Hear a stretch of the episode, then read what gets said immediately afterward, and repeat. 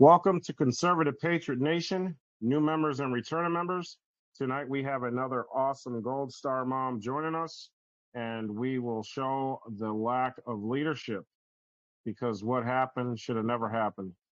And before we start the show, I'd like to recognize a couple of our sponsors. I'd like to recognize Mike Lindell and My Pillow. Mike Lindell has been a guy that's been putting on a good fight. He's been exposing so much in this country, and we can see so many big chains that are just trying to drop my pillow. And with the Patriot support, we keep him and his employees operating. And not all his employees are conservatives or Republicans. They're Democrats as well, but they also love freedom and they're working pretty hard. So if you can go to mypillow.com and use promo code CPNN, you'll get up to 66% off your purchase and Mike Lindell is a patriot that is fighting for all Americans. It's not if you're Democrat or Republican. He's exposing so much. And if we don't have a fair election, we don't have a country. Um, it's not about people getting selected. The rightful winner should be getting elected. So if you can go to My Pillow and use promo code CPNN, you'll get up to 66% off your purchase. And last but not least, I'd like to recognize the late great Dr. Zelenko uh, a time where people were living in fear, didn't know what was going on, and um, a lot of people were losing their lives. He took action and, and he he followed listening to our Father God, and he saved a lot of lives, even though that these evil people were trying to make it harder for him to save lives. It didn't stop him and he left us some gems. And if you go to zstacklife.com and use promo code CPN, you'll see all the great products he left us. And he, they also have a product for kids as well. And um, please uh, check that out because the way things are going, we may need to stock up on some of that material. And that website is zstacklife.com, promo code CPN. And last but not least, I'd like to introduce Cheryl. Cheryl, thank you for joining us tonight. Hi, thank you. Yes, it it, it I was led by God um, because a, a lot of Americans have, you know, that whole tragedy that happened in Afghanistan. It kind of came, and then the American people have been pounded with so much distraction I think a lot of people forgot about it. And, and God said, you know, you, you got to reach out to some of these Gold Star families and bring them on because this is something that, that can't be forgotten and, and something needs to be done. So I, I really want to thank you for joining us. I appreciate you having me on. I believe the same thing. I think that um, they wanted the situation to be pushed away so quickly, and there was instant diversion from it. Absolutely. Can can you go in and and tell us uh, a little bit about your son and um, how it, it led up to that day and, and how did you find out? Um, Dylan was actually deployed to Jordan, and they were supposed to be on their way home from their deployment when, in two weeks, or the two weeks leading up to the August 26th, they were diverted and sent over to Afghanistan to assist in the evacuations. Wow. So, could you tell us a little bit about Dolan, um, like his childhood, his passion to, to want to serve this country, and um, when you want to join the Marines, you definitely are joining to uh, protect this nation and and only thick-skinned people can do that. So could you uh, give us a little bit background of Dolan and, and his passion to become a Marine? Man, Dylan's passion started at a very young age. Um, uh, I was a single mom since 2004. His father had actually passed away when he was two years old. And um, it was just the three of us. It was his older brother Brandon, Dylan, and myself. And of course, you know when I when you lose someone, your instant reaction is to bottle up. Well, I had two little bit babies at home, and it took a while for us to change that environment and get them active in sports. And um, I bought a bunch of stuff for the backyard so they had uh, their own area. Um, they grew up just playing outside, hiking, fishing, camping, dirt bike riding. We had quads. Um, they would jump from the trampoline to the pool. I mean, they're just normal kid interactions. Um, I became the, I guess, Kool Aid house. All the neighbor kids would always come over, so our house was always filled with children. Um, Dylan enjoyed every moment of it. He lived life to the fullest. Um, he was active in sports since he was three. I put him in soccer to begin with just to see how he would partake it with, you know, other children and he thrived in it. Um, Dylan also learned how to shoot guns with my dad. So they would um, shoot BB guns in the backyard. They would go out to the desert and shoot out there as well. Um, Dylan was about five years old when that movie, War of the Worlds, came out. And as a mother, you always try to get your kids to watch Disney or cartoons. Well, my son decided that his favorite movie was going to be War of the Worlds. And he started watching nothing but the military channel, um, Discovery channels. He just, I don't know. I knew from a very, very young age his passion and desire um, and then it never stopped his whole life. I knew when he was 10, 11, it never changed. Um, he ultimately decided his senior year um, of high school, it was during winter vacation, and that two week period when he came home and said, Mom, I have an appointment set up for you to meet with the recruiter. I'm joining the Marine Corps. And I looked at him and I said, can we talk about this first? And, you know, can we talk about going to college and, you know, let's, let's do all these other things. And he said, well, if you help me now, I have seven months to, to work with the Marines and do PT and train with them. So if you help me sign up now, then um, I'll be just that much more ahead. So I had the recruiter over and I said, okay, we'll, we'll talk to him. And it was about three, four hours into it. I kept questioning and he said, we've got a whole plan. Um, Dylan will leave in August. He was not going to leave right after, like immediately after high school. He'll graduate from boot camp. And then when he graduates from boot camp, he'll be home in time for the holidays. Um, he gave that, it was a great speech, I guess. Um, I knew Dylan was going to join with or without my support, and I ultimately was going to support my child in whatever his endeavors were going to be, and he would have joined no matter what. It was just both my boys were very adamant about joining the Marine Corps. Wow, that's awesome. I I, I got to give it to him during the uh, Afghanistan war. I was going to join the Marines, and I I was set to meet the recruit, recruiter recruiter and everything. And um, my sister in law and my brother, like just like you, sat him down, sat me down, and uh, I guess they got to me. But I was all set, so I, I got to say, Dylan uh, definitely was a pretty pretty strong drive kid. That that's that's really awesome. Um, now let's go into when the the the Gold Star families you guys met in Dover, correct? Yes. Um, the planes actually were arriving in different states. Um, uh, the first time I met a couple of the families was at a first stop in Utah. So some of the families they had um, got on planes and we met at a USO in Utah, and uh, maybe three, four of us were actually there. Um, it was very hard. We didn't know each other. Um, just trying to introduce each other and meet each other and get to know, you know, whose parent was to which kid and um,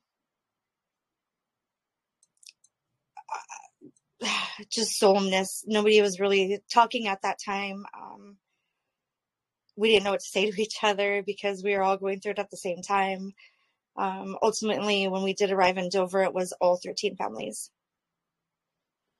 Now, when you guys got into Dover, because I mean, it was pretty viral on Telegram, and and there was a lot of pissed off patriots. I'll, I'll tell you that. Uh, when we saw the picture with, um, I'm not going to call him president. I'm just going to say uh, Sleepy was looking at his watch. When when you guys were there in Dover, how was he? Did he show any compassion? Did he, you know, say sorry for your loss? Like, did you shed light on how um, sleepy was when you guys were there? Um, honestly, we were woke. We woke up in the morning. We stayed in a hotel. We woke up in the morning, and they took us on a bus to um, the air base. We had no idea what you know what was transpiring. They put us in this room and um, kind of separated the families in like these little cubby areas. I guess everybody was kind of I don't know, with their own family. And some of us started to get impatient and we're like, why are we still sitting here? What is going on? What are we waiting for? Kept saying, aren't we supposed to be outside? Like the plane's going to show up. Shouldn't we be waiting outside for the plane to arrive so we can see when our kids come home? Like we, that's how we're going to see them. And they just kept saying, they're staging, they're staging. And I'm like, what are they staging for? They don't need to stage for us to go out there. It was about two and a half hours. We were sitting in this room and everybody's anxiety is going and um, started to talk to a couple of the other family members. Um, and then they decided to tell us that that person, Biden, was going to be coming into the room. And we had the decision to either meet with him or go into a separate room and not meet with him. Um, my family members chose to go in the room. I stood there by myself and waited.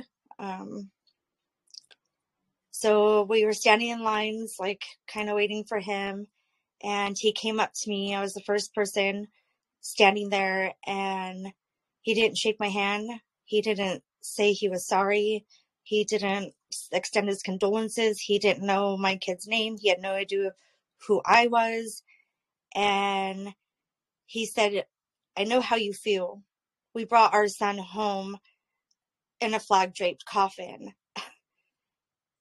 that was the first thing he said to me. He didn't say oh. anything. It was all about himself. It was all about his child. In the back of my head, we already knew, actually, I knew that his child had already died from cancer and he was in his 40s, like he was an older, that there was no comparison. I wasn't really listening to what he had to say. Um, he had teared me off from the very beginning. And I was just saying, you know, I'm going to stand here for my son on behalf of my son and my country. It's my duty to stand here and, you know, take this or whatever. And, um, I know everybody kind of knows that little creepy thing that he does. And I'm a very short person. I'm five foot and I'm standing there by myself. I was listening at some point and he leaned in to do that creepy ear thing where he gets no. into and I backed up and I threw my hands up and the next thing I knew I had five Marines behind me holding on to me because I knew I was going to punch him. um, after that, I kind of went blank because they sat me down and I said, get him away from me. I want nothing to do with this person. Um, I just, I, I want nothing. I just wanted to be there for my son. Wow, that just goes to show character. Um, you have 13 fallen Marines, and you're talking about your son, which passed away from brain cancer. Um, any death is tragic. Um, God rest his son's soul, but uh, that's the situation as a leader that you show compassion and leadership um, that just goes to show a lot of character. And then on top of it, you know, he wants to do the hair sniffing thing. I mean, that's that's pretty sad. Um, did did Trump reach out to you, to the families or to you at all, or? Um, not to me personally. I I don't know what had happened, but I have my own theories. Um, I wasn't seeing a lot of anything that was going on. So the area I live in is an airfield above us, and the night of the 26th, um, everybody in my household, well, actually my parents' household at the time that was there, our phones all glitched out, and I couldn't Google search anything. I couldn't see anything. I wasn't seeing anything that was going on. Um, people on the outside of the home, I guess, were telling me things that were going on, but I was never personally reached out by anybody except for my community, veterans, um, my local support, I guess. My I had to call my work, you know, those kinds of people. Um, I had no idea what was really going on on the outside. I, I literally did not leave the house for um, that 24 hours. I came to my house. I grabbed a bag. They said to grab an overnight bag that we were going to be leaving at 4 a.m. on a flight. And that was all I did was come home, grab a change of clothes, and throw it in a bag. So I had no idea what was going on, on the outside. I didn't see any of it. Well, I can tell you on his Truth Social, he's been showing a lot of support and love to uh, all the the fallen, thirteen, and for all the families. Um, and hopefully, anyone that's watching us, uh, you can send a message to DJT forty five forty seven um, to reach out to Cheryl Rex if you can. Um, as we know, Trump originally was talking about pulling out, and I'm sure he had a better plan. Do you think if Trump was in a position that it would have it would have transpired much better than what it did? He did have a plan, and it was a plan in place, and it was nothing. Um, the withdrawal, the way it was happening, was not was was anything that he put into the uh, original plan. Um, first of all, we would have never left Bagram. that was the first mistake, and I I know just in politics alone, and every president and every congressman, they all want to make a name for themselves. And this particular person chose to throw his plan, Trump's plan, away and make it about himself, and then change the date to be September 11th as the final day of the withdrawal. So there's everything that was in place. I can't say that it wouldn't have happened under Trump's watch. Um, but I do know for a fact that even if something did and people had lost lives during the withdrawal, he would have honored them and made sure that the families were respected and spoke about them, probably invited us to the White House to give us our Purple Hearts. I mean, I met him personally um, recently, and uh, I know he's genuine. Um, he cried with us. He felt our grief. He was passionate. He knew our names. He knew about our kids. He watches our interviews. Um, he told me to keep speaking, you know, keep doing them. People need to hear it. Um, his passion and desire for people is not what is currently going on with this administration. Um, I don't know what would have happened, honestly. I mean, if it even, like I said, if it did, the kids would have been honored I guess, correctly and not the way that they were because they weren't. Yeah, I, I totally agree. You know, um, I, I honestly, in my heart, I believe there would have been a better plan um, if there was a spotted threat. I believe that that threat would have been okay to be eliminated. Um, from what I hear, there was a spotted threat, and could you go into that? Like, were were the were they told not to interfere with that threat or so what i guess a lot of people don't really realize or understand is that from the minute that we landed there as americans there was always a threat um, some of them were coming off planes and instantly have a gunfire go past their face you know they they don't hi, you know, one of them said, "Hi, welcome to Afghanistan." You know, they it's not a place where it's a friendly, "Hi, welcome to America." Um, there was that particular day. There was several occasions. Um, they had trucks. I seen the trucks. I saw the trucks with the guys getting out of them. Um, people don't see those videos anymore. They they're disappeared magically. Um, I do believe that even if there was one threat as far as a suicide bomber, they would have been allowed to take the shot. And of course, you know, our sniper team um, during this administration were told that they weren't allowed to take any shots. Wow. um, yeah, I remember listening to an interview with with Trump, and and and I just want to make it clear for anyone that watches this interview, this ain't a Democrat or Republican thing. They use the two political party system to divide us, and at the end of the day, we are one people. And what we are starting to see and learn, you know, we got to support real, genuine people that are not bought and paid for, and people that stand for the Constitution if there was a genuine Democrat person that stood for the Constitution, I would support that person. And I'm not scared to say that. But listening to some of Trump's interviews, uh, there was a, I believe, a uh, Middle Eastern uh, terrorist guy uh, that he sent him a picture of his house, and he says, if you lay a hair on America, that'll be it.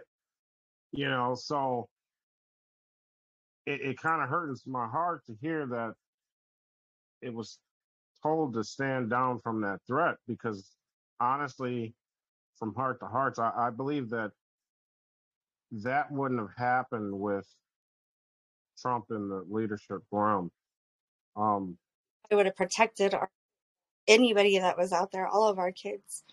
I mean, there's I think we sent 3,500 of them out there. Um, I mean, they focus on the 13, but we had 3,500 of our American troops out there, and none of them ever were acknowledged or appreciated for even being out there and being, you know, that they were saving all these lives. They were never appreciated for that, not once.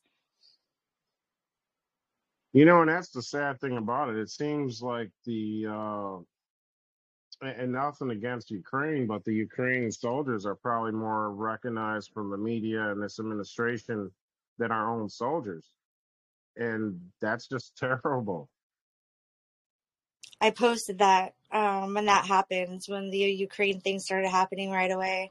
I said, anybody else seeing what's going on over here? What happened to Afghanistan? There's no videos, there's no photos, it's not talked about. Our social medias were shut down. I'd asked some of the other, you know, parents. Um, nothing that we were posting was being seen. People just forgot about us. And if you didn't know us directly or were, you know, local, a lot of people didn't know how to find us or get a hold of us. Um, they had shut down the whole Afghanistan um, situation, and Ukraine took over media and everything else so quickly. And you saw videos and pictures and people, and you didn't see anything at all. You couldn't even Google anything that was going on in Afghanistan after that. You know, that's so true. And, and I really, I really uh, want to give thanks to our creator for allowing me to get in contact with you. And we had Shauna on here. Um, I'd like to get all 13 uh, families on here if I can. But you're absolutely right. It seemed like they just shut that down really quick. And um, you, I'm thankful that you guys had that hearing because uh, my admin on here uh, Valerie, a big shout out. We were streaming your hearing, and then my other admin, which is a vet, she's like, you know, we should bring the families on here. And I'm like, yeah, that's why, you know, I've been wanting to do it. But just like you said, it kind of vanished and we were distracted with all this other crap. to where it dawned on me, and I'm like, you know what? We're gonna get down to it now. I'm I gotta I gotta reach out. So I'm really thankful for that hearing. Now, with that hearing, did it seem like something is going to be done? Is there going to be like uh, some answers answered? Uh, any justice? Because that that was very neg- negligent. Like uh, that can't go unanswered. Um, I feel after, so we met with them first. We spoke um, on Zoom sessions as a group, and you know, whoever family wanted to participate in it. Not all of them participated. Um, and so the first time we met with them, they listened to our stories. They heard us. They had already spoken to several Marines that had been out there. Um, that committee, a lot of them people don't know either were working when it was happening they were working as civilians or congress on our side trying to help the people out there. They were trying to help save the lives and bring them over here. So they were working things. They already knew. Most of these most of those people on that committee already knew um, a lot of the story. They didn't need our personal stories i wasn't there none of the families were there, so we don't have that firsthand experience. They were pretty diligent about speaking with a lot of the Marines prior. Um, I think we had 250 of them submitted stories and spoke with them, and um, their voices are the ones that need to be heard because they're the ones that had to see it. They're the ones that had to live it. They're the ones that um, and right away, of course, they weren't going to speak. Some of them still aren't going to speak, and that's fine. It coming back from a situation. I mean, we we learned this back in every war that we've had, World War One, World War Two. Um, most of those people come back, or service members come back, and they're so shaken up or withdrawn from society, they don't want to speak about their experiences. My grandfather is 97 years old this weekend, and we never growing up heard his personal stories. He just kind of, yep, I served, you know, and I was a medic and I did this and that, but he never told us our core stories. It wasn't until um, my brother and I are 10 years apart until my brother got like way older uh, in his 20s when he started wanting to have some of those stories. But these people our military, I can't keep seeing these people. When they come back, they're so mentally unstable from what they've seen and what was actually happening. The last thing they're going to do is run out and go tell everybody about it. Um, I personally had a different experience on a lot of them because I live close to the base.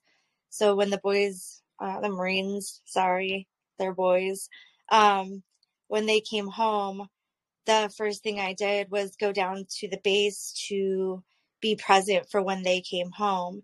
And I felt that that was a huge bonding experience for me, even though I cried and I was on the floor and, you know, it broke my heart that my son wasn't coming running up to me, but these other Marines did. And, um, that bond of a, a mom and parent. I don't, they're not my children. I can't, I can't even say that, but knowing and seeing it in their eyes and knowing the pain that they were going through, um, all I knew what to do was take them on and be there for them and listen to their stories. Yeah, that's. I I do plan on bringing um the Marines on so they could be heard. Um, if you're in contact with any of them, you know, please let me know. You got my contact information.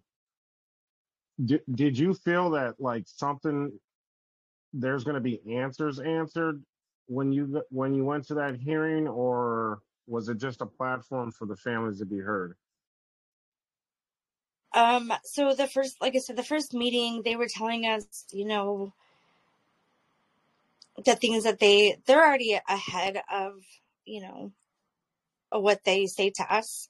So when it comes down to a hearing, they've already got their investigation part for that hearing set up, and we may not know exactly what it's going to entail. Um, I do. I feel like they're trying really hard to get the initial redacted, lied, covered up um, investigation report that we received um, to get that unclassified because the American people, even us, we don't know what's actually in that initial report. That when we got everything was blacked out, we'd see like one little five words and then they'd say, oh, well, you can kind of make it out. If you could read it, then you'll know, you know, if it's a captain or a colonel. And it's like, no, how do we know who's saying what? We don't, you've had the whole thing that we got was blacked out.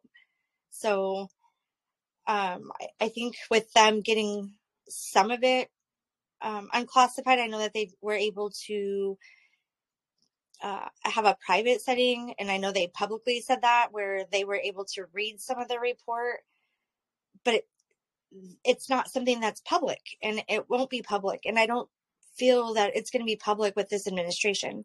They're going to hold back, um, probably till 2024, which you know we weren't persistent in the very beginning. Some of us were. Some of us wanted answers right away and we were speaking and trying and we were being shut down every outlet we possibly could and if interview would last i don't know 30 seconds and it was just to introduce ourselves or talk about our kid for five seconds um, but they weren't listening to our, our true stories or anybody else i think with congress we had to wait for you know republican which i don't know why it um, i've been one of the few families that have said the situation should never have been a Republican or a Democratic situation. This was failed by the administration and by a person.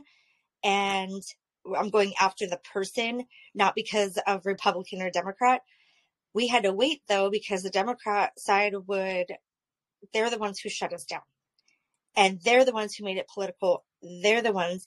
So when people in the in the public on the outside, I, you know, some of those things that I was being shown, everything was, you know, FJB and the blood is on their hands and all that. So the world was already blaming him. They didn't need us to speak for that because everybody was already doing that. And then that's where it became political. So when the Republican took over House, um, is when they started to really be able to work through that and it should never ever be a, a Democrat or Republican thing. Whether I'm Republican or not, that my personal experience and my son, he was out there fighting for, you know, people's lives and he didn't care what their ethnicity was. He didn't care what they looked like. He didn't care, you know, if they're, if they're a Republican or a Democrat. Those kids did not care who the, they were as long as they were saving a life. And these people made it that way. So yes, I do feel that they're going to get progress. It may take some time. Um, that's the hard part on the family. I can't speak for them, but hearing some of them, the hardest part is waiting because some of the stuff we've already known about and people don't know and we want people to know. We've, I've known, you know, a lot of the truth since the beginning because the boys came home and as soon as they came home all these marines were being told go spend time with families. If you want to go travel to another state to go see the families be with them. Be you know help them talk to them tell them stories about their kids. So these these marines not only were grieving but they were allowed to come and it stopped it instantly just went into okay you can't just go there anymore. You can't tell them. And they, you know, you can't tell them what you think you thought you heard and what you think you thought you saw is no longer true. So all their stories that were already being told were now being covered up. And I think that's what those, you know, people of the the committee they had already been speaking to some of these boys. So they're really passionate on on getting that information out there. Time frame i don't know how long that's going to take. I want to say you know i want people to know right now. I want people to know two years ago. Um but it's what they're going to allow to be seen apparently Well, that's awesome that they're they're passionate, and I also agree with you on how they're turning this political. You know, those guys went out there to do the ultimate sacrifice. Anyone that puts on a uniform is sacrificing themselves um, for our freedoms, and there should never be nothing political. And on here, we we've been streaming like all the hearings. So they did one on the border, and uh, we've had Tammy Nobles on here. Her daughter was murdered by an illegal immigrant. Um, and what's crazy is when they have these hearings, instead of Democrats working with Republicans and just having morals and compassion, they turn it into a political circus oh, you guys are just doing this because you guys are MAGA extremists and you're doing this for Trump's presidency and you're just blah blah blah doing a political stunt while you having this you have this grieving mother sitting here telling her story on what the negligence of allowing all these people just to come in here that's not vetted ultimately took her daughter's life and, and I agree with you. You can't turn these American situations political because it's not political. Your job is to go serve us. And that's that's terrible.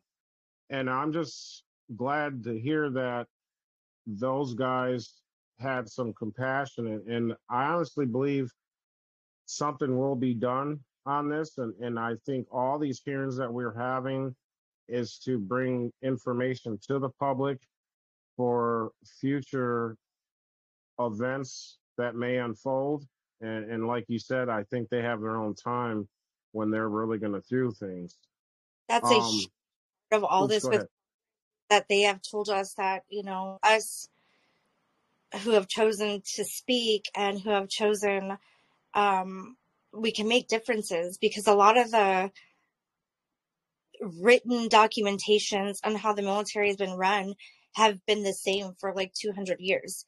There's been no changes. And here we are in today's society, and these people that sign up for us, for, for me, like my whole life, I've had people signed up, you know, to protect my freedom. Um, the, those, those things have never been changed. So they're still living under these conditions that needed to be changed a long time ago.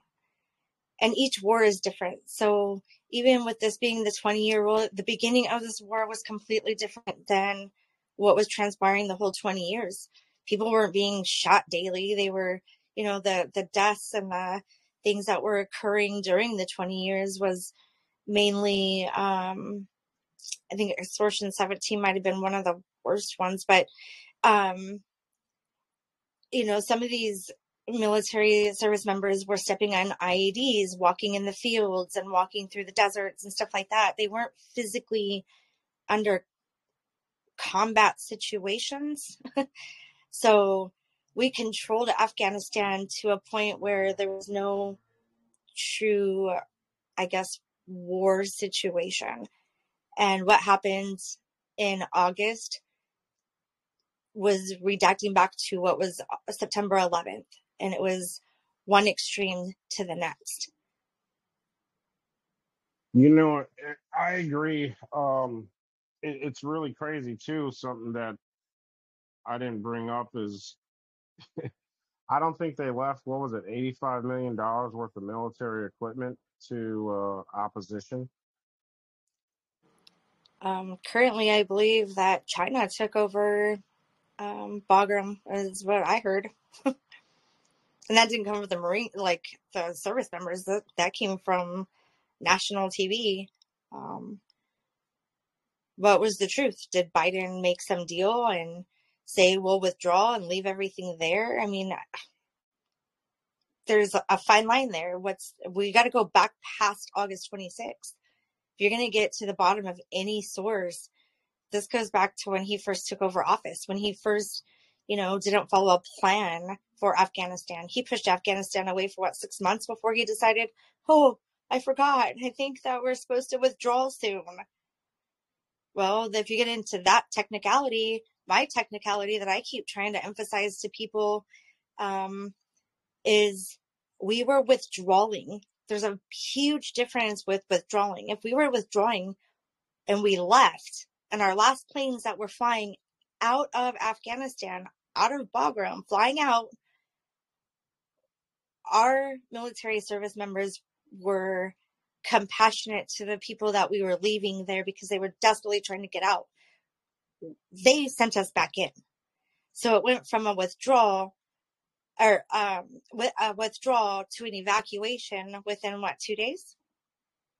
I mean, people don't even focus on that aspect of it.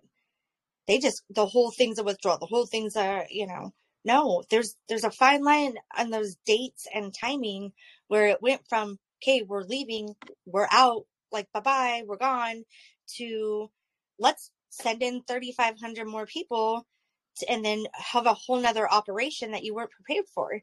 They were not prepared for an evacuation. Right, and you made a good point. It's like, uh, did Biden make a deal? I mean, who leaves $85 million worth of military equipment? Um, it'd be nice if you bought a house and though the past owners just left all their furniture and their silver bars in a drawer. I mean, that would be wonderful. Uh, that's that's pretty crazy to leave that in the hands of an enemy. I don't know who would do it. I mean, but oh wait, I forgot. Taliban was our friends during the withdrawal. Right. They were holding Um, security for our military members. They're our friends. I, it's crazy. I mean, I remember when I heard that, I'm like, wow, something something doesn't smell right here. And, and uh, I, don't know.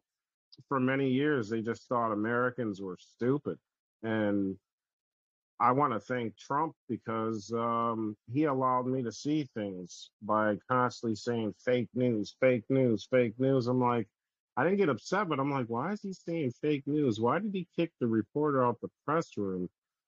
And then I'm like, oh, I see, because they they take a clip and they edit it, and then they make him look they make him look terrible. But when you go watch the full clip, you're like, wait a minute, these guys are dirty. So like they don't realize America's not sleeping anymore. I hope, and I know that, you know, a lot of veterans, um, they were our biggest support, at least for me and my family. They were the um, biggest support in our household. Um, the silent majority. Again, none of them were talking, and they all have experiences. They all have been in, uh, you know, combat situations, and none of them were ever spoken about when they came home either. And that's been my biggest thing is like these these Marines came home, and I know it's not just Marines, but my son's Marines came home, and they were instantly pushed away to the side. like they just they had no uh, thank yous or appreciation. Hey, you just saved 140,000 people from another country. Let's honor you. Nothing. They got pushed away and told to be quiet, and people didn't know who they were. It just sickening. Absolutely sickening. Yeah, you know, that's terrible. Like I just uh I took a vacation out west and we went to like Iowa, Nebraska, Wyoming, South Dakota, and every time I saw a veteran, I just went up to them and I thanked them for their service um because they're they don't get appreciated a lot. Um and they've sacrificed like they've put their life on the line for our freedom and just during the 2020 seeing the sports not caring about that flag disrespecting every veteran that's spending money to to watch the game it, it's just it's a slap in the face.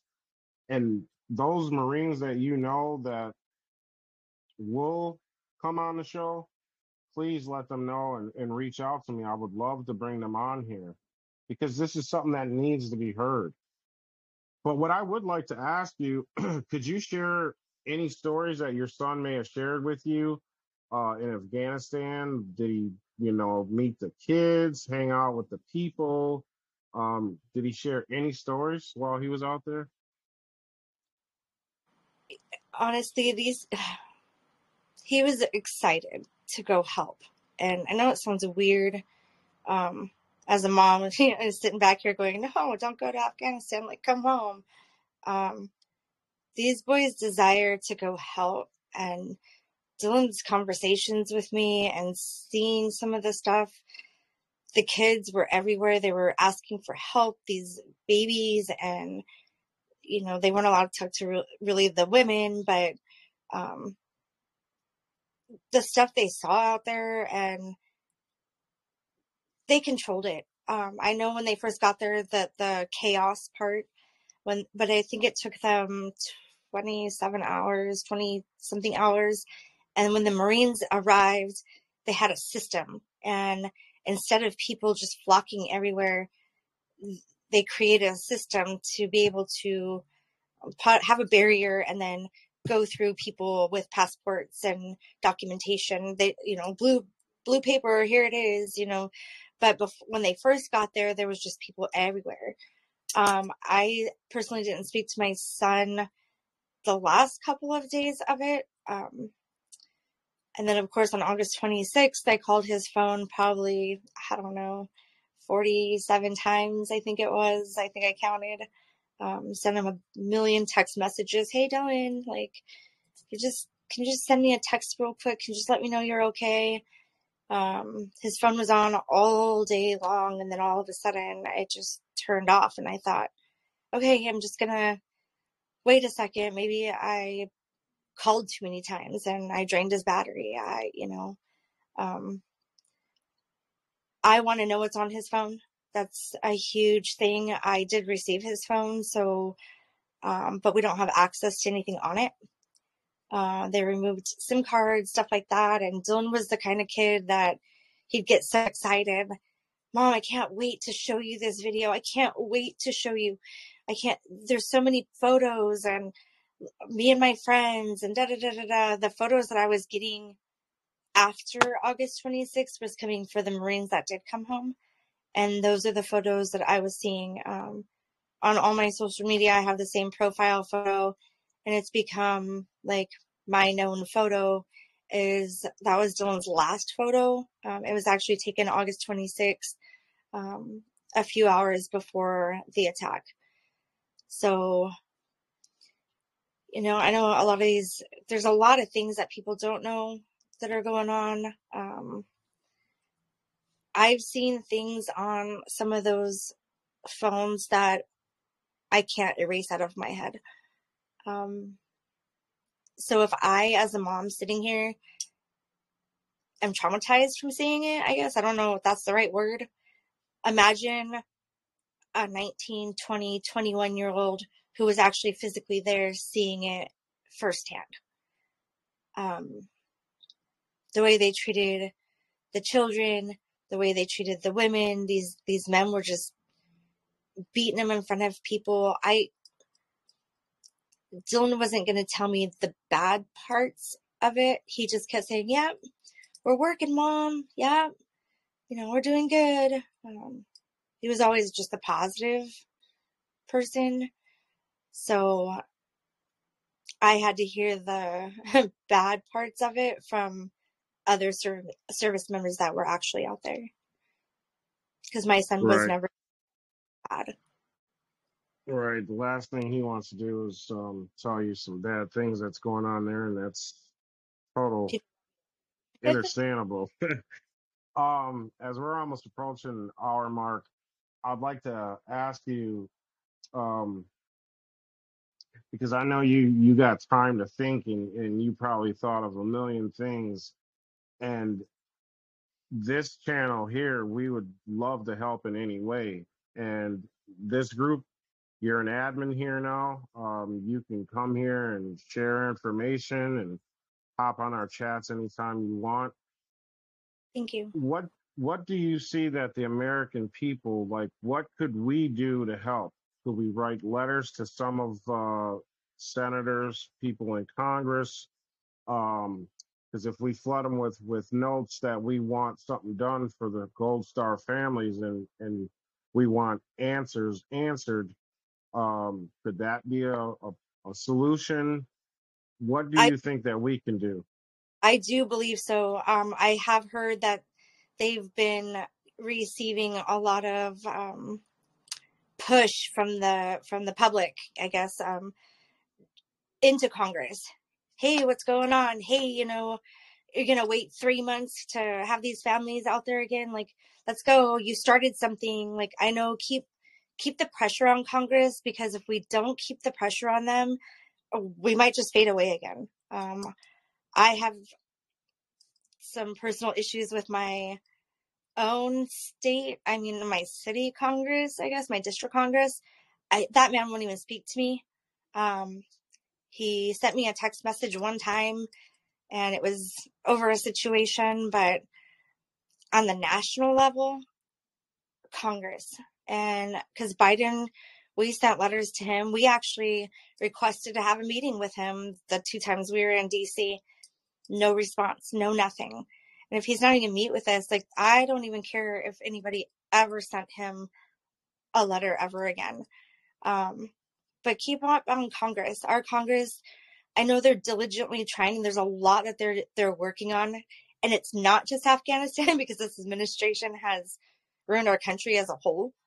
So they've got a lot of things going on, but they read everything. They they their emails, their I mean, they uh, literally tell us people are constantly telling them help these families get the answers, help these families and they it does work. If we keep the pressure on them, then they keep our situation and Afghanistan in the limelight and our kids won't disappear again. Thank you for that. And anyone that's watching this this podcast, um, you heard it from Cheryl and you heard it from us. Do the right thing. Send some emails out to the senators. Uh, the senators in California flood their emails and, and flood the ones in DC and flood the ones in other states. Um, I know I'm going to flood some some in my state. Uh, I'm kind of in your shoes. I'm in Wisconsin. Um, we've got goofy governors. Um, we all saw a fair uh, election. There was no evidence. We all saw that there was no evidence. But uh, we have saw evidence. We saw what happened in Michigan with cardboards on the window. We've seen uh, poll watchers uh, being called racist and, and getting escorted out of the polling station. Uh, we have a patriot actually on this chat right now that um, exposed uh, election, how weak our elections are, and now they want to paint him as the bad guy. Um, he's a patriot, and he went to bat for us, and um, a lot of people will, will learn of him, and uh, we've got to give thanks to those people. So I just want to let you know I'm in the same boat uh, a little bit. Uh, we got a goofy state, and uh, we're learning that America has a lot of goofy states. We had four of the 13 here in California. Four. We had one in Northern California and three local, three in Southern California within an hour and a half of each other. And our whole state was nothing. Um, our governor is horrible Our I can't say for I know my congressman in my district, he wanted my son's name shut down so quickly in Rancho Cucamonga, California. Um, and then it came down to cities and stuff like that. And I wasn't going to let them, you know, I'm watching other states and other families get, you know, their child acknowledged. And Dylan was pushed off to the side um, completely 100% and that's just my personal experience. I don't know all the other ones, um, but my area, it took a lot of pushing. So they renamed the overpass. They still weren't going to finalize that until new elections came and they would have pushed me off and pushed me off. And it's like everybody's got, you know, stuff going on and you can't even just put a sign up on the freeway for my son. I don't understand. I knew about it for almost two years before it took a lot of pushing for them to actually get it done. I don't know if they would have done it still. You know, that's sad when um, you see them give a statue and a mirror for George Floyd. Um, but the guys that put on the uniform to do the ultimate sacrifice, they did everything they can to try to erase that moment from the consciousness of the people. And I, I still think that there's a lot of American people that they know about it in the back of their mind, but they forgot about it because they're seeing the craziness with the CRT, the trying to push child mutilation, all this crazy stuff to where they've kind of forgot about Afghanistan. So hopefully anyone that watching this this podcast shares it far and wide. And um, thank you for joining us. And, and if there's anything you want to close out with before we go into Q and A, please. Uh, this is your platform now to be heard. Um, please share it with the people. Um, as far as myself, I am trying really hard because I have a lot of the Marines that I'm watching struggle. Um, they have struggled from the beginning. They don't they don't have the support. They didn't get the support when they came back.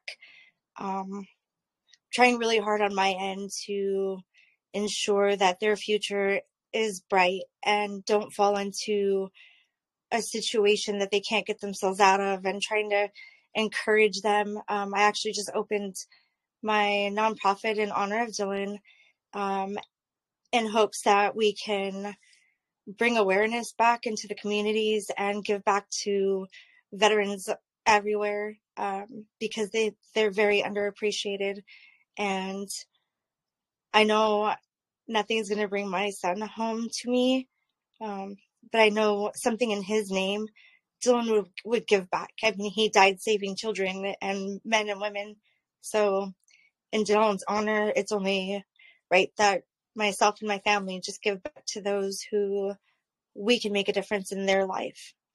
And that's what we're working on right now.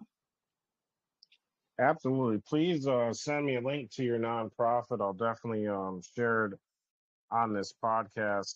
Uh, it will be going up on Rumble. Right now, I know Rumble's having um, some issues to where it's been hard for me to upload, uh, like our last interview, but it will be there. Your link will be there. Your link will be shared on this page and it'll be saved to the pinned messages. Um, and you're absolutely right. But what I've learned in life through tragic situations that at the moment we don't understand,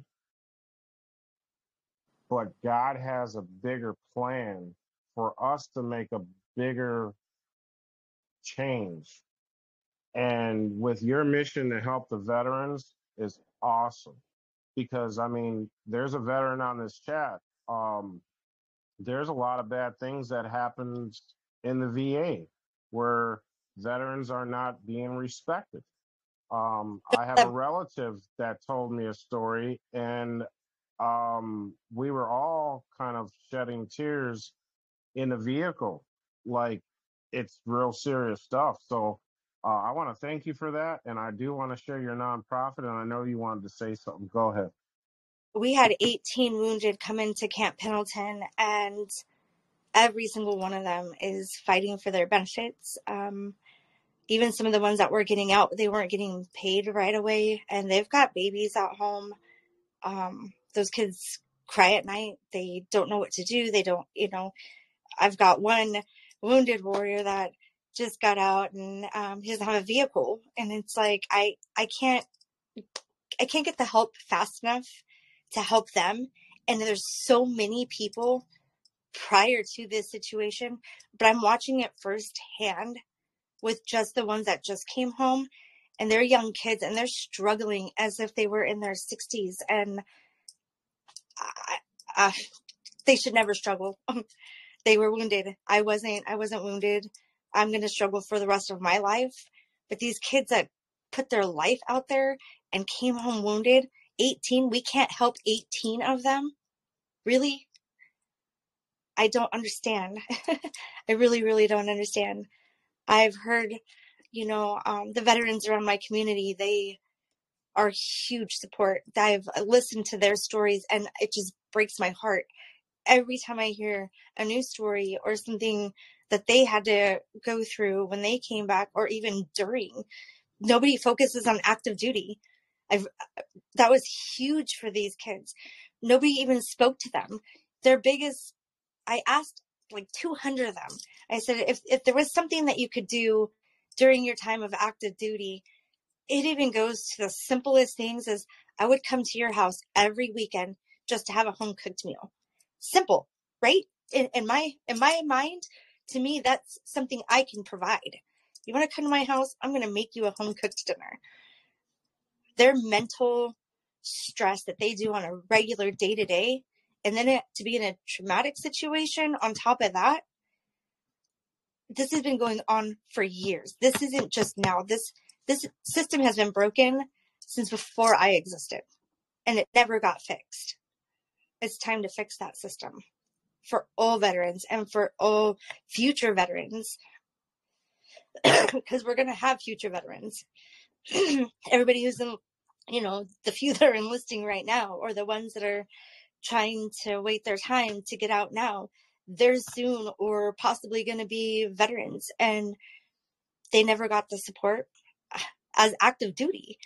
So we got to go somewhere. We got to start somewhere in there something has to change and people need to really just help where they can and support the men and women that um, gave you the life. I mean, these people gave me the life that I had with my kids growing up. I I got to go to the store. I got to take them to Disneyland. I got to, you know, be with my kids and have them in sports. I know that I lived that life because of the veterans who served before my son. So we owe them as society, as Americans, we owe them everything for how we live our life on a daily basis. You're absolutely right. You know, and that's that's what pisses me off. And, and we've been watching these votes and hearings the last couple days. And um, when you're hearing about, you know, government shutdown, and you got the Democrats saying, well, all these federal employees are going to be unpaid and blah blah blah. And then I see an article that we are paying the pensions and wages for the Ukrainian government. Yep. Wait a minute. And then you you just shed light on what's going on with the veterans, which has been going on for a long time. But I think America is just starting to really awaken as a unit to start seeing this firsthand. It's it's really frust- well frustrating when you see that they want to give all this money to another country Can when we we have problems here. right? We need to start here at home. Everything always starts at home. If you're not taking care of the ones here at home, what good are they going to possibly want to give back if they're being treated like crap? Like I, I, never expect anything in my life. I never have. I've, you know, been a single mom. I, I, I never asked anybody for anything. I just did my own mom thing with my kids. But I think too that some of them need to speak and they need to ask for help because the ones that aren't asking for help are the ones who truly need it. And that's hard. And it, as a human, I know how hard it is for me to ask for help. I finally, at 44 years old, have came to a conclusion that I had to tell someone the other day, I don't know what to do right now. Can you help me? I need help. And I don't remember ever asking anybody for help. I'm always the one trying to help. And um, I needed help with one of the Marines. And there's things I can't control and there's things that I don't understand. Um, but if you're going to come to me and you're going to tell me yours, you know, you need this and I can't make it happen, I'm gonna, I had to ask for help. And it's, here goes that silent majority. And veterans are the silent majority. They're the ones that endure everything for our freedoms here. But when they come out of the of the military, they want to blend in with society. They don't want to be put out and you know this. I mean, maybe not right away. Uh, you know, most have families and they got to get a job right away and um, how am I going to pay my bills and how am I going to feed my children and their their transition there needs to be a program that's created to help that transition because they're not being trans it's just one extreme. You've known this lifestyle whether it be 4 years whether it be 20 years. You've you've lived this military life for since you were a child since you were 18 19 whatever. And you come and you put these kids into civilian life. They're trained. They're they're trained to do a job. And for them to ask for help they won't do it so we sit there and we watch them struggle or fall or crash and as a mom i don't want to watch more people struggle than what we have to because there's a lot of people in this world and I feel that if everybody contributed just a little bit of some kind of kindness or compassion, the world would be a better place, right? um, I know we're not going to create world peace at this point, but you know, it it starts with the little things. Thinking a veteran. Hey, can I buy you a cup of coffee? Um, are you hungry? Can I buy you a sandwich? I mean, just little little things. They don't.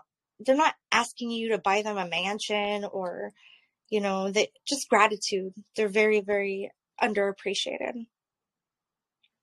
You know, I agree. Um, I'm thankful for my uncle, rest in peace. When I was a very young boy, he told me, he says, you know, never have too much pride. And he said, and I'm like, well, what do you mean? And he says, well, you're either going to hear yes or no, and no isn't going to kill you. And I think pride gets in the way, and, and I think what makes it really tough on the veterans is when they do get back, um, they don't even have full support from the people that's supposed to be representing them.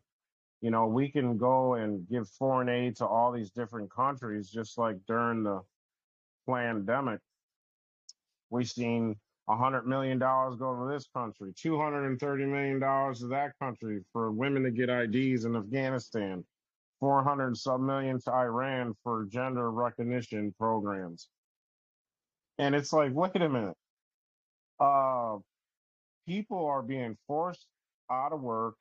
Small businesses are folding. People can't even pay their dang mortgages, car payments, and you're giving what? and we're getting sixteen hundred dollar checks. Um, something is wrong here. So I can, I can just imagine the hardship from these veterans, and I want to really thank you for creating a nonprofit to help uh, the men and women out in uniform because um, it, it seems like our government cares to help other countries more than to help their own. So I really want to thank you for that. Thank you. It's it's Dylan's way of giving back and um, to keep his name going and know that he died for a service of saving lives and he's going to continue to give whatever he possibly can in his honor. And that's all I can do at this point for my son is to keep honoring him and people acknowledge the 13 on a positive note and not Republican, Democrat vote, you know, that kind of thing. Just know that they were all out there doing a great thing. They were saving lives. They weren't taking lives. They weren't hurting people. They were saving as many people as they possibly could. And they need to go appreciated for that, not for if you're a Republican or a Democrat or if you're purple or green. Those those our our military is focused on the goodness in their hearts and not what we're seeing on the outside. Absolutely. We got to shatter everything that these people try to divide us in. And it's really obvious now, and it's good. And as long as we keep reminding people and, and speaking on it, we're going to definitely make change. And I just want to say you don't look a day of 44. And if you're ready to get into Q&A, we definitely can go into Q&A. Sure. All right. It looks like Surf Resurrected does have a question. And if anyone else has a question, press the middle button and we can call upon you in order. And Surf Resurrected, you are now unmuted. Blessings, man. Blessings, family, bro. And I just want to say thank y'all for uh, shining the light. And uh, I appreciate every one of y'all getting that truth out there and loving because you both said something. Pride does come before the fall.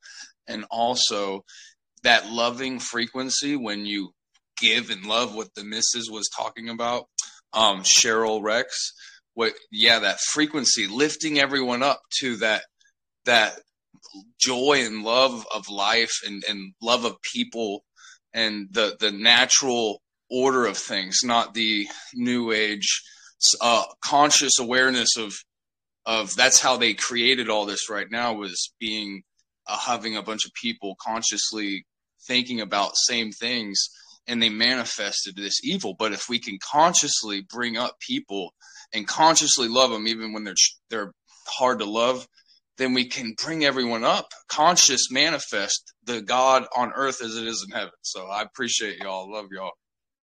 Thank you. Thank you for that.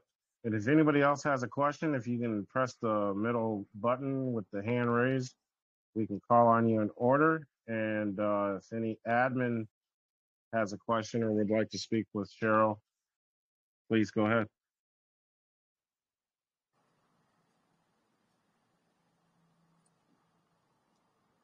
Hammer Girl, you're on mute. Cheryl, I just want to say that um, thank you for being on here and sharing your story and Dylan's story. And you are such, um, you really are such an inspiration. I'm a single mother too. And just to hear your story and how you brought up your children and all that you've gone through and you're still an inspiration fighting for these vets and fighting for what's right. And um, i just again it's just thank you. There's no question. Um, you know and anything i can do to help support you and your nonprofit um, i'm wait for mike to send that to me. And you know i'd love to help you any way i can. Thank you for what you're doing. Thank you so much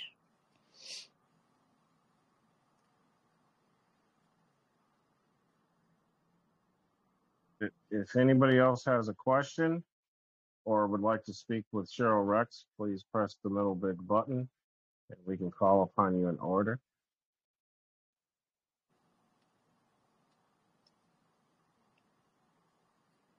Diane, you're unmuted. Hi, Cheryl. I just want to thank you so much. Your, I love your spirit and your heart and and just your courage. You're just a stellar being. Uh, my son uh, was in the Marines too, and they had the Wo- uh, Wounded Warrior Project that really helped him with his transition and I'm wondering if that's no longer available or if it's available out there. Do you know? It did. So here we had, um, I think I believe there was 48 total wounded from Afghanistan, and here on um, the base that's close to us is Camp Pendleton. We had 18 of them. Um, I'm really close to most of them, um, and they all did and had everything support wise in Wounded Warrior. Their support was the transition from Wounded Warrior to civilian world. So most of them um, are just getting out within the past few months. Um, took them two years. Um, they had the therapy sessions, they had their um, everything that they possibly needed, they did. Um, I don't know how to say. I felt that they were thriving in Wounded Warrior. Um, and they were close to me. I could still go see them and stuff like that, their families. Um, Wounded Warrior is an amazing thing. And I know that they struggle financially, especially during COVID. Um, some of the things during COVID that were being displaced were some of the doctors, um, uh, I don't know, the therapist, stuff like that. So I know Wounded Warrior, I would love to support Wounded Warrior a hundred percent. I know I, I personally can't do it by myself. Um, a lot of people do contribute to Wounded Warrior and the 18 that we'd had here, they did amazing in Wounded Warrior. So yes, we do have it. And, um, sometimes I, I don't want to be like, hey, but sometimes I wish that it continued. It needs to continue after they leave Wounded Warrior because their transition out of Wounded Warrior, now they're going into civilian worlds without the same immediate needs that were being met there on base. Now they're struggling to find a therapist. Um, I have a couple of them that were struggling. They get so frustrated with the therapist on the civilian side because some of them will go to a new therapist and they'll say, I don't know anything about Afghanistan. What are you talking about a withdrawal? And so the boy, the Marines will say, well, if you don't know about the 13 and you don't know about Afghanistan, you don't know about the withdrawal, how are you going to help me as being a, wound, a, a wounded or a veteran from the situation? You can't help me that way. So they stopped, you know, stop going. Um, society on the outside is completely different than the services they receive on the inside. Um, Wounded Warrior is an amazing. I met so many. I met the doctors. I met, you know, because I was close to the boys. Um, amazing people down there. Uh, very supportive on their families, their their wives, their children's. Like they're just them mentally. Everything that those that they endured. Um, they had a lot of support through Wounded Warrior it's the getting into civilian that I was referring to that they need more support on. Thank you. Thank you. Kelly, you're up. Hi, how are you? Um, just a, I was a little bit late. I apologize, but I just had a few quick questions, kind of lighthearted questions, but um, I know you said it's not political things, but your emotions. How did you feel? And did you see Biden? Correct? Did you see him? Like the um and um like how were your how was your like I don't know, I feel angry, I think. I just I would, of course. And do you get what the I asked another person about this? Do you have a support group with the with the other moms and dads that lost their children? And I'm sorry what happened to you. Thank you. So we'll start with uh, Biden. I'm I was disgusted when I had to meet him. I didn't want to meet him. Um, I chose to stand there and meet him on behalf of my son and my country. Um, I made it be known that that's why I was standing there in front of him. He was very disrespectful to myself and my son. Um, he didn't, didn't acknowledge him. He didn't thank me for my son's service. He didn't um, say his condolences. He made it all about him and and his son, who passed away, saying that he knew how I felt um, because his son was brought home in a flag draped coffin. Um, he we were on the tarmac and we were receiving our kids um, caskets. And he's watching his watch as if he had somewhere else to go. Well maybe if he wasn't two and a half hours late um, we were waiting for two and a half hours because he wasn't arriving um, apparently. So if i you know he just disrespected the entire situation. So as a person i will always discredit his um, him as a as an individual. I his administration the same way. They never reached out. They never asked for support. They um, none of them, and none of those people in the current administration have any respect for anything that was going on um, during the entire time. Um, I tried. So I actually, uh, when we left over as a mom, I didn't know what to do. I didn't know these people. I thought, oh my gosh, there's 13 families out of billions of people in the world. There's only 13 of us. I have to find these families. I don't know them all. I met them for less than 24 hours. I don't know their names. I don't know. I went on social media and I tracked as many of them as I possibly could down and added them as my friends and told them who I was. And we ultimately have 12. Um, we have one family that um, uh, is uncontactable. um, but we have 12 of us, and all I did in the very beginning was create a group chat. So um, if anybody wanted to be able to talk, it was, you know, relationships were formed out of that. I I do not personally talk to them um, every day or regularly or anything like that. I did in the beginning. I tried really hard to check in with them, especially some of the moms that were really, really quiet in the very beginning. I would say, Hey, how are you holding up today? Or, Hey, you know, is there anything I can help you with? You want to talk? Or I, I, I see, you know, this post. Are you okay? Um, some won't, some aren't going to. Um, all I knew what to do, like I said, was to pull them together, whether they were going to communicate with each other or not. I mean, everybody's household, you got families that are, you know, every which way. So you can't just pull 13 people off the street and say, now you're in this group and you're all best friends. It doesn't work that way. We have something in common um, about our children. We have some of us, a handful of us, have same ultimate goals of getting accountability and getting the answers we want. Um, but you'll see if you do follow anything that go- goes on with the 13, you'll see probably the same faces over and over. And it's usually about anywhere from six to eight of us.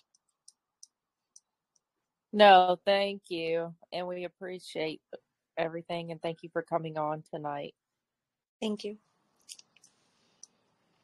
Right. If anyone else has a question, Harry, I do know I seen your hand was raised earlier. Maybe that was an accident.